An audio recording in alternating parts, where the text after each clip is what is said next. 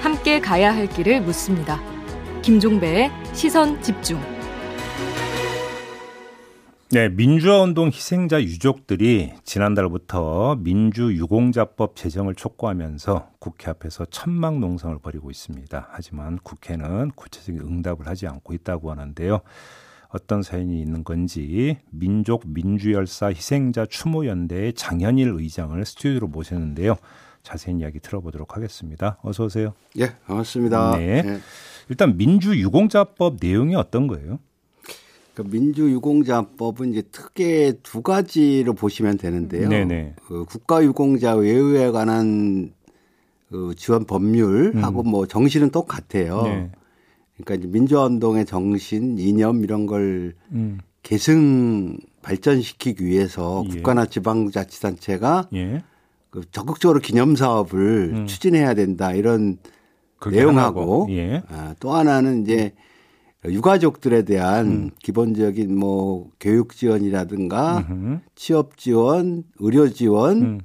뭐 양로 지원 음.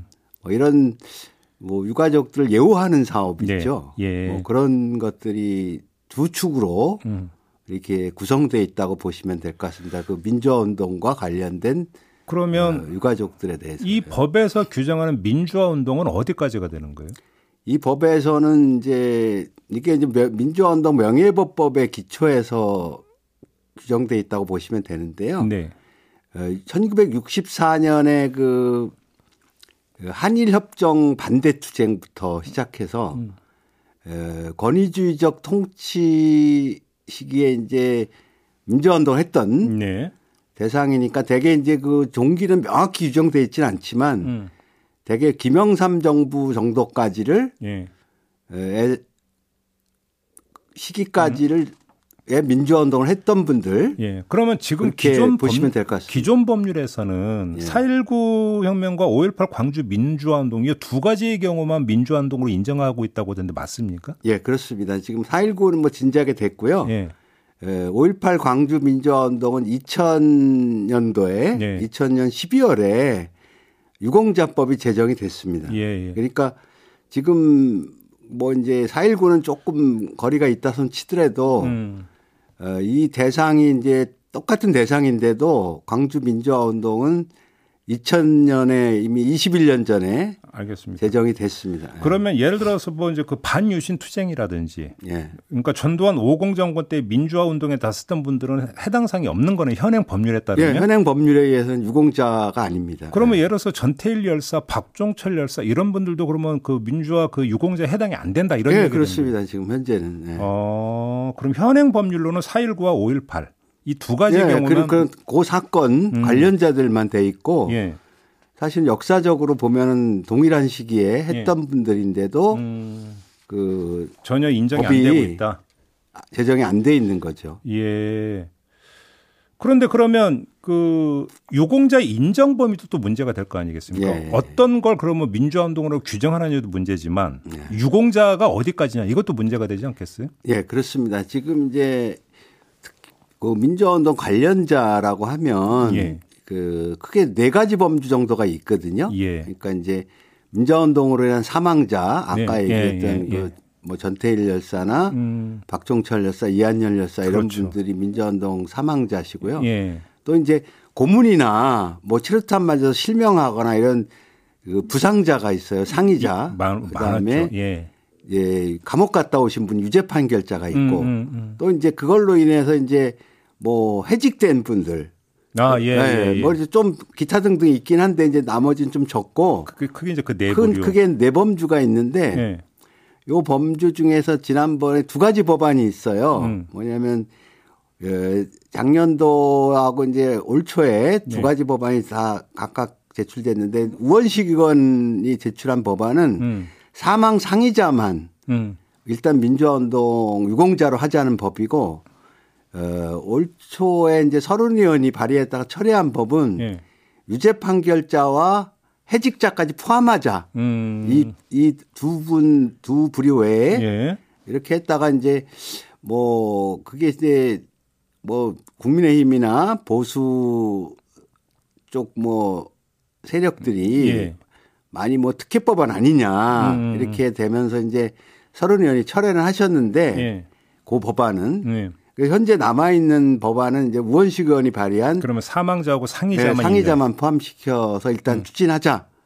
뭐 이런 알겠... 법안이 남아 있다고 보시면 됩니다. 네. 지금 의장님께서 그 말씀하시니까 지금 기억이 분명히 드러나는데 여기에 예를 들어서 이제 그러면 현행 뭐 야당에 소속되는 의원들도 일부 해당이 될 수 있기 때문에 네. 보수 언론이나 이런 데서 있다 어떻게 이제 비판했냐면 셀프 특혜 주려고 하는 거 아니냐 이런 비판이 있었거든요. 네.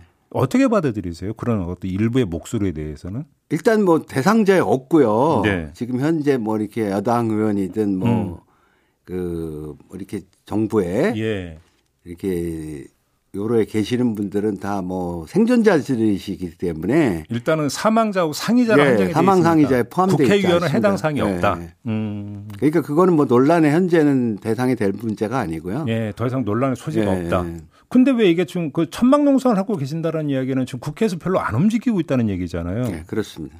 여야도 똑같이 지금 안 움직이고 있는 겁니까? 조금 다릅니다. 물론 이제 민주당 예. 중심으로 이게 발의가 됐기 때문에 예. 민당 쪽에서야 대부분 이제 그 뭐 찬성하는 입장인데 음. 저희가 이제 이 법안을 이제 정무위원회에서 다루거든요. 예. 그래서 정무위원회 뭐 민주당 쪽 의원들도 대부분 만났고 음. 그 국민의힘은 이제 김희곤 의원이라고 네, 네. 어, 야당 간사시죠. 음. 만나서 면담을 했습니다. 유가족들하고. 근데 김희곤 의원도 어, 원칙적으로 이런 건 필요하다. 네. 민주화운동이 지금 산업화와 민주화운동은 두가의 우리 근대사 두가의 큰 축으로 음. 꼭 이렇게 예우를 받아야 될 네. 부분이다 이렇게 얘기를 하셨는데 어, 법안 심사 소위에 이제 올라가기 직전에 네. 저희가 얘기 들은 거는 국민의힘 지도부에서 어. 반대했다는 얘기를 들었어요. 아, 그래요? 네. 음. 그러니까 이게 뭐 지금 이제 그러면서 이제 지금 이제 법안 소위에 못 올리고 있는 상태입니다. 그런데 이제 뭐 굳이 얘기하면 이제 그 정무위에는 민주당 그다음에 정의당 그다음에 국민의당 권은 의원이 계시고 네. 어, 또 야당 국민의힘도 예, 계신데 예, 예, 에, 국민의당 권은 의원도 저희가 면담을 했는데 뭐 당연히 음. 어, 이게 필요하다 음. 찬성한다 이런 입장이시고 음. 국민의힘도 이렇게 그 소속된 간사분도 필요하다는 입장을 천명해 주셨는데 음. 어 이게 이제 지도부에서 제동을 걸었다는 얘기를 듣고 지금 상당히 좀 그러면 민주당 같은 경우는 민주당 같은 경우는 국민의힘이 협조를 해야 처리할 수 있다 이런 입장인 거예요? 민주당에서는 그렇죠. 민주당도 그런 점에 좀 아쉽긴 하지만 음. 어쨌든 정무위에서는 뭐 이렇게 합의 처리를 네. 관행으로 많이 해왔다는 얘기를 하시더라고 그러면서 민주당도 이제 단독으로 뭐 처리를 음. 뭐 아예 못하는 건 아니지만 가급적 그렇게 하고 싶다는 취지에서 좀 조금 보류되고 있는 상태라고 보시면 될 것 같습니다. 알겠습니다. 이 법이 갖고 있는 취지라고 하는 게 어떤 유족분들에 대한 어떤 뭐냐면 뭐 보상이나 지원 이런 것도 당연히 있겠지만 네. 어떤 유공자들에 대한 어떤 우리 사회의 이해우라고 하는 어떤 네. 기본적인 어떤 취지가 있는 건데 네, 이거에 대해서 별로 이론이 없을 것 같은데 아무튼 국회에서는 좀 미온적이다 이런 말씀이신 것 같고요. 알겠습니다. 그나저나 우리 의장님도 과거에 강제징집 당하신 적이 있으세요? 예, 예, 예. 전두환 정권 때? 예, 그렇습니다. 어제도 그것 때문에 기자회견을 했었는데. 어, 전두환 씨 사망 소식 듣고 어떤 생각 드셨어요? 예. 뭐 이제 뭐, 뭐 사과도 없이 죽었다 이런 얘기를 많이 비판하는 게 많지 않습니까? 예, 예, 예. 예 저는 뭐 이제 제가 80 학번이에요. 어. 그래서 이제 제가 입학하자마자 광주 항쟁이 터졌고 음 음, 음, 음, 뭐 광주에서 이렇게 5.18 때문에 죽은 분들이나 뭐, 뭐 사망 상의자 뭐 네. 이렇게 고난 받으신 분들 말할 것도 없고요. 어, 민주운동 관련해서 뭐 희생자가 가장 많이 나왔던 시기가 전두환 정권이거든요. 그럼요. 예. 예, 저도 이제 물론 이제 뭐 강제징집도 당하고 뭐 군에 끌려가서 괴롭힘도 당하고 그랬지만 음, 음, 뭐 이렇게 많은 선후배들이 죽기도 하고 네. 제가 이제 그 여기 이제 희생자 중에 박종철 열사 같은 네. 경우에는 네. 제가 이제 그 아주 친하게 지냈던 고등학교 1년 후배가 그 또 대학교도 후배죠. 후배가 이 박정철 열사가 그 후배 수배돼 있는 후배를 부르라고 음. 소재를 부르라고 끌려갔다가 고문당해서 죽으신 거거든요. 아 그분이세요? 네. 네. 네. 그러니까 이제 그 후배가 이렇게 수배 생활하면서 제가 좀 가끔 음. 봤는데 음. 얼마나 괴로워했는지 몰라요. 그러니까 사실 그 이게 이제 자기 친한 선배를 부르라고 고문을 하는 게 얼마나 잔인한 일입니까? 알겠습니다. 그러면 안 그러면 죽어야 되고 예, 예, 예. 이런 일을 저지른 분이 어떻게 죽기까지 한 번도 사과를 안 하고 음. 갔다는 그 사실 자체가 그분은 역사적으로 용서받을 수 없는 분이라는 생각이 듭니다. 예. 알겠습니다. 자 오늘 말씀 여기까지 좀 나눠야 될 것 같은데 좀 국회에서 좀 빨리 좀 기민하게 움직여줬으면 좋겠다. 예, 이런 그 어떤 저희 그, 바람입니다. 예, 그런 추운 겨울에 예. 80 넘으신 그 예. 어르신들이 음. 농성하고 있는 이런 그러게요. 사태를 예. 언제까지 음. 방치할 건지 저는 국회에 특히 대묻고 싶은 그런 아, 심정입니다. 20년도 넘게 이 법이 음. 제대로 발의되어서 처리되고 있지 못한 상황입니다. 알겠습니다. 그래도 건강은 좀 잘 챙기시기 바라고요. 예. 네, 오늘 말씀 잘 들었습니다. 고맙습니다. 예, 고맙습니다. 네, 지금까지 장현일 추모연대 의장과 함께했습니다.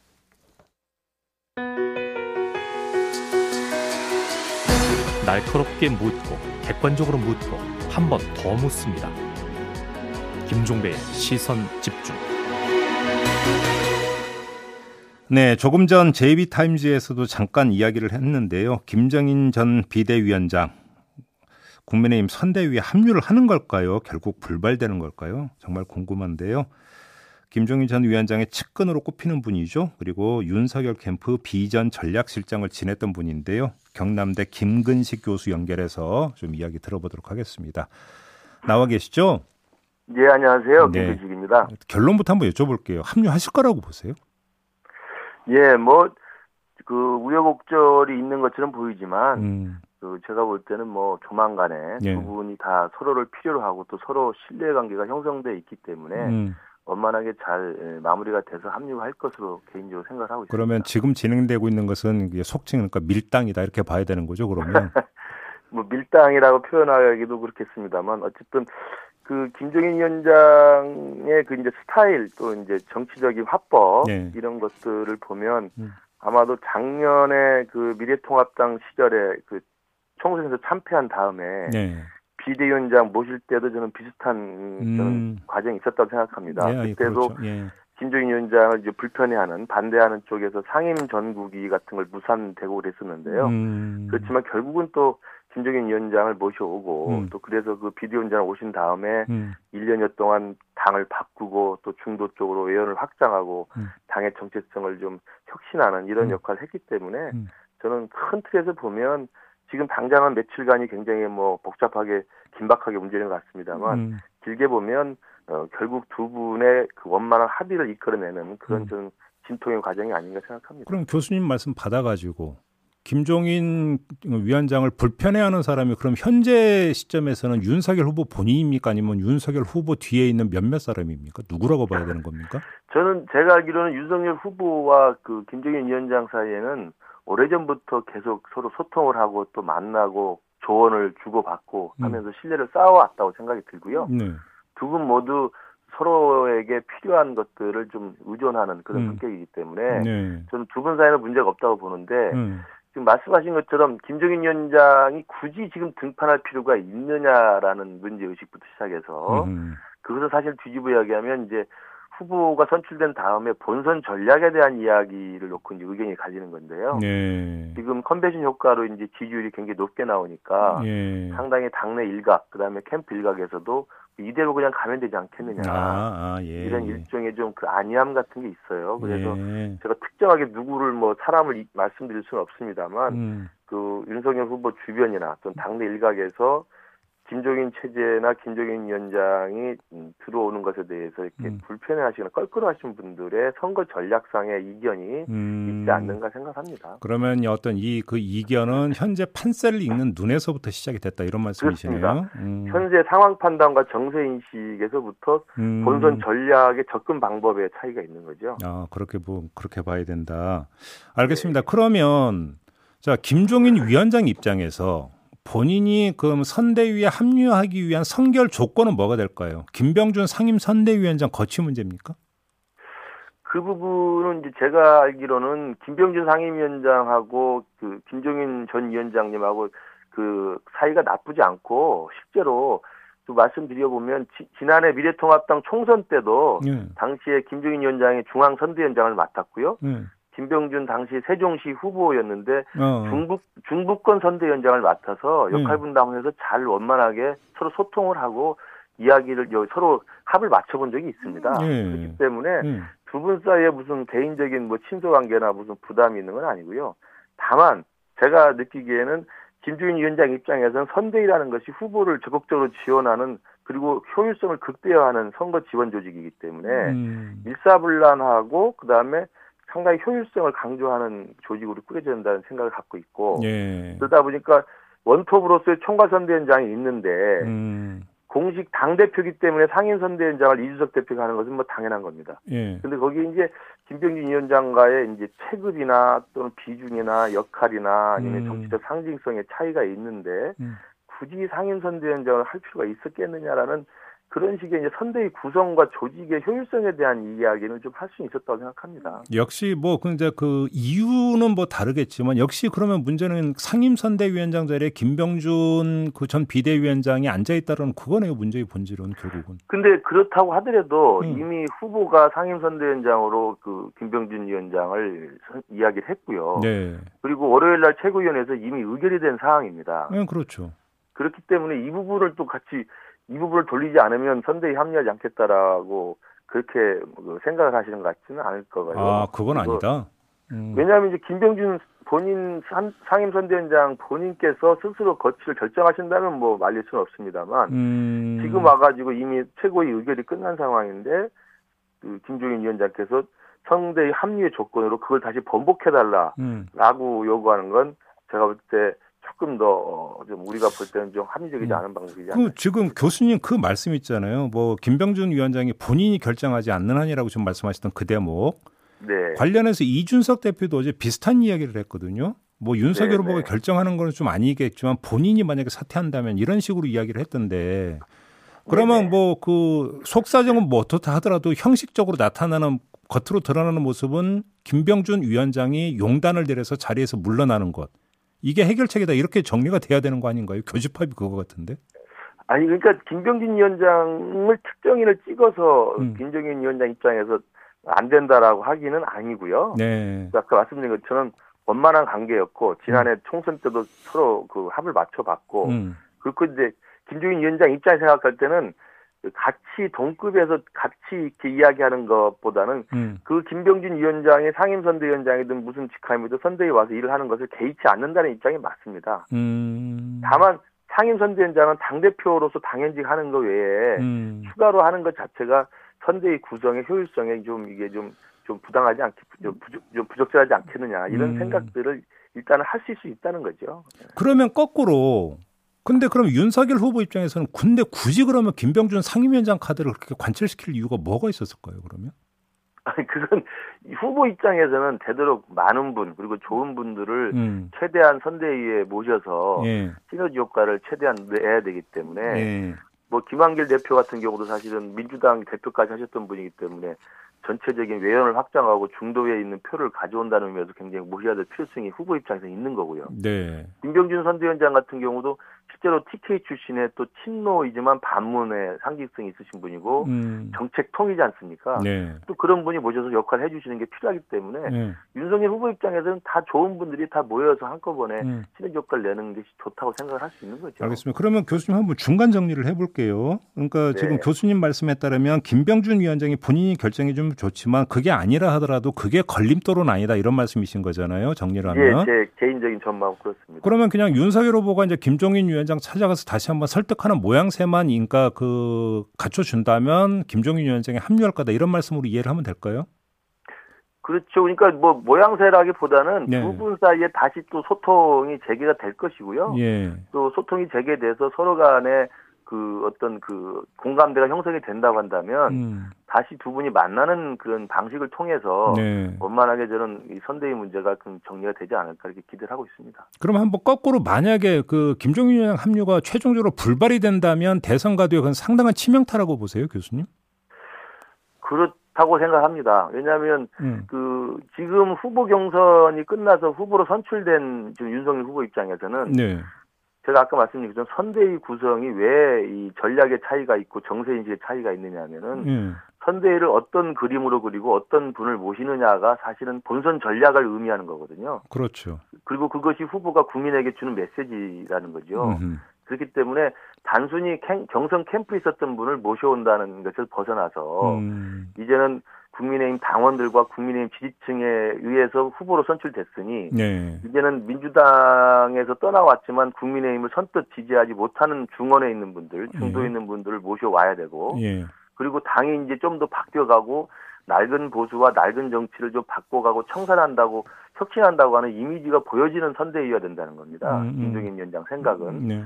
그런 거기 때문에 그런 맥락에서 본다면 김, 윤석열 후보 입장에서도 본선에서 반드시 승리해서 정권 교체를 하기 위해서는 김정인 위원장의 그런 그 구상과 생각에 충분히 음. 동의하고 있다고 저는 생각을 하고요. 예. 그렇기 때문에 두 분이 같이 갈 수밖에 없는 저는 구조적인 정치 운명체가 아니라 생각합니다. 그럼 이건 어떻게 보세요? 홍준표, 유승민 두 분의 지금 움직임은 어떻게 평가하세요?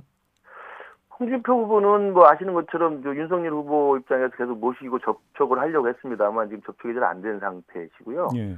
그리고 이제 본인께서도 백의종군 하겠다고 말씀을 하셨고 그리고 지금 청년들의 플랫폼을 만들어서 활발하게 또 활동을 하고 계시지 않습니까? 네, 네. 그래서 좀 냉각기가 필요한 다음에 뭐 사실 백의종군의 형태로라도 어, 정권 교체를 위해서 힘을 합쳐줄 거라고 믿고 있고요. 음. 다만 이제 선대위의 어떤 직함을 받지 않겠다는 점에 대해서는 어, 만약에 최종 불발로 끝나더라도 네. 지금 하시는 것처럼 2030들과 활발하게 소통하면서 청년들의 어떤 플랫폼에서 운동을 하시는 것 자체가 윤석열 후보를 돕는 결과적인 내용이기 때문에 음. 저는 뭐 그게 큰 차원에서는 뭐 탈당을 하거나 뭐 반윤석열 전선에 이렇게 서거나 이렇게 하시지 않을 거라고 생각합니다. 음, 결국은 그 2030과 함께 윤석열 지지로 결국은 막판에 합류할 거다 이렇게 이제 전망을 하시는 거네요. 그렇죠. 합류의 방식이 선대위에 참여하지 않든 결과적으로는 윤석열 후보의 정권 교체를 위한 그 당선에 네. 오히려 2030의 청년들을 견인해내는 역할을 하면서 간접적으로는 결과적으로는